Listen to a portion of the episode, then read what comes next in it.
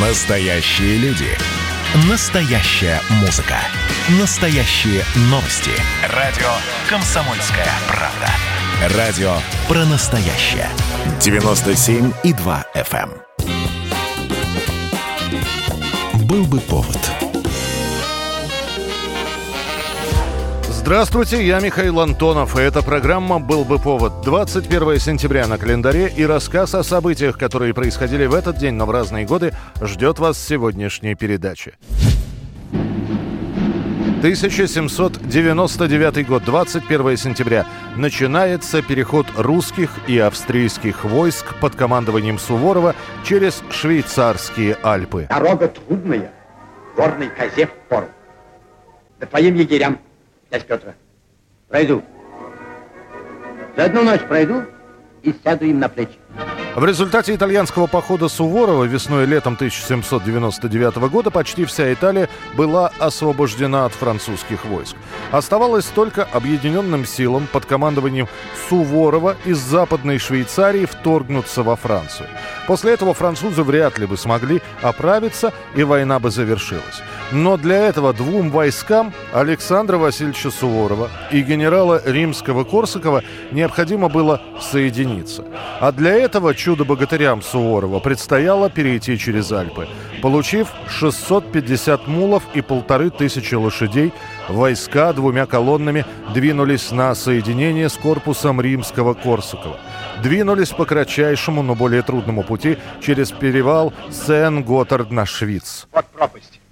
На дне река Рейза. Через сию пропасть можно пройти.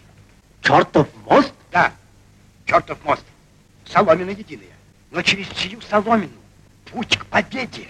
Уже после, оказавшись в середине пути, Суворов узнает, что корпус римского Корсакова разбит под Цюрихом, а австрийский отряд Фридриха фон Хотце у реки Линта. Суворов со своими солдатами оказался буквально окружен противниками. Было решено штурмовать Альпы дальше и вырываться из котла. Совершив тяжелейший переход через перевал Рингенкопф у деревни Паники, русская армия 27 сентября вышла в район Кура, а оттуда ушла в Австрию. За время этого беспримерного в истории войн горного перехода русская армия потеряла убитыми и ранеными свыше 4000 человек и нанесла в четверо больший урон противнику. 1937 год, 21 сентября. Выходит роман Джона Толкина «Хоббит» или «Туда и обратно». Бильбо Бэггинс, я ищу кого-нибудь, кто готов к приключениям. В те годы профессор Джон Толкин считается специалистом по изучению английского эпоса «Беовульф». И мало кто догадывался о том, что параллельно с лекциями профессор и сам начал писать эпическую историю о стране, населенной хоббитами, эльфами и гномами. На чистом листке я нацарапал. В земляной норе жил себе хоббит. Почему, я сам не знал. Не знаю и сейчас. Долгое время я ничего по этому поводу не предпринимал. Толкин писал, что называется, в стол, совершенно не рассчитывая, что его история когда-нибудь дойдет до широкого читателя в виде книги. Черновой вариант «Хоббита» был закончен в январе 1933 и дальше рукопись пошла по рукам. Профессор охотно дает почитать «Хоббита» эту сказку своим знакомым. Так слухи о необычной истории, а именно так называл свое творение Толкин, дошли до одного из издательств. После ознакомления с рукописью автору предложили ее доработать и выпустить в виде книги. И вскоре готовый машинописный текст был отправлен издателю. Книгу вскоре напечатали, а Толкин, как и было обговорено с издателем, получил символический гонорар в один шиллинг. Тебе будет что рассказать, когда ты вернешься.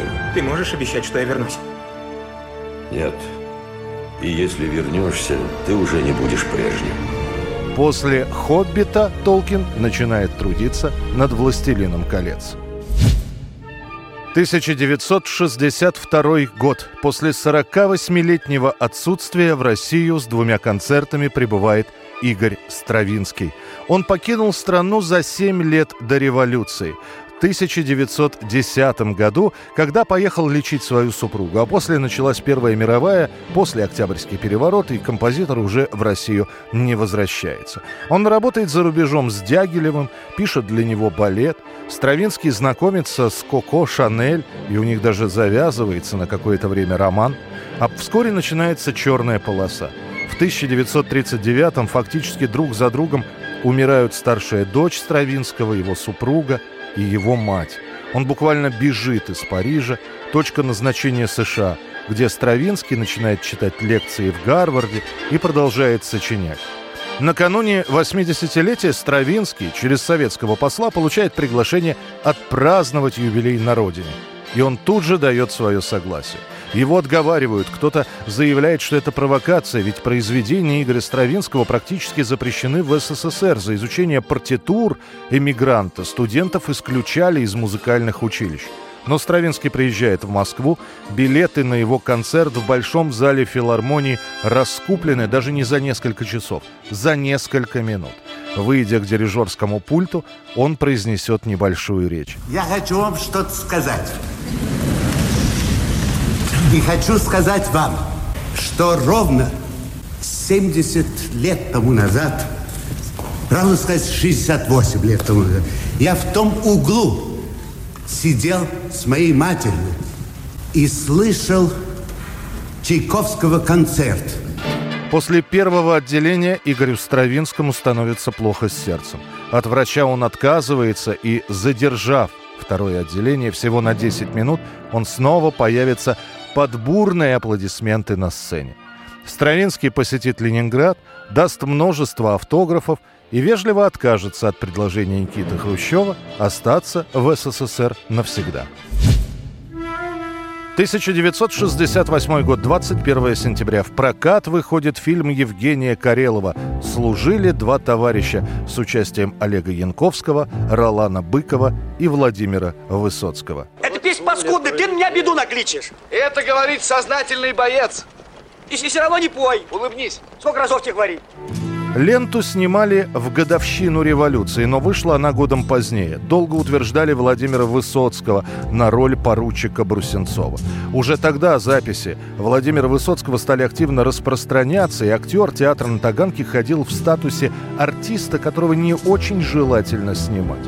Даже готовый отснятый материал после кромсали нещадно со словами «Что-то слишком много у вас белогвардейцев на экране». И роль Высоцкого сократили практически на треть. Кто стрелял? Стрелял, естественно, я.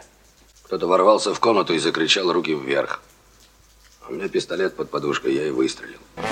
Также долго утверждали и исполнителя главной роли Олега Янковского. Это была его вторая крупная роль в кино – вот чиновники и думали, стоит ли актеру, который воплотил нациста в ленте «Щит и меч», сразу же доверять роль положительного героя-красноармейца. Ленту долго мучают правками, но в итоге выпускают в прокат осенью 68-го. И тем не менее кинотеатры были полны. Зрители шли смотреть на Высоцкого, и уже после, на его концертах, Владимиру Семеновичу задавали вопрос, зачем он стрелял в лошадь. А Высоцкому приходилось объяснять, что стрелял он не в лошадь, а в себя. Это была программа «Был бы повод» и рассказ о событиях, которые происходили в этот день, 21 сентября, но в разные годы. В студии был Михаил Антонов. До встречи. «Был бы повод»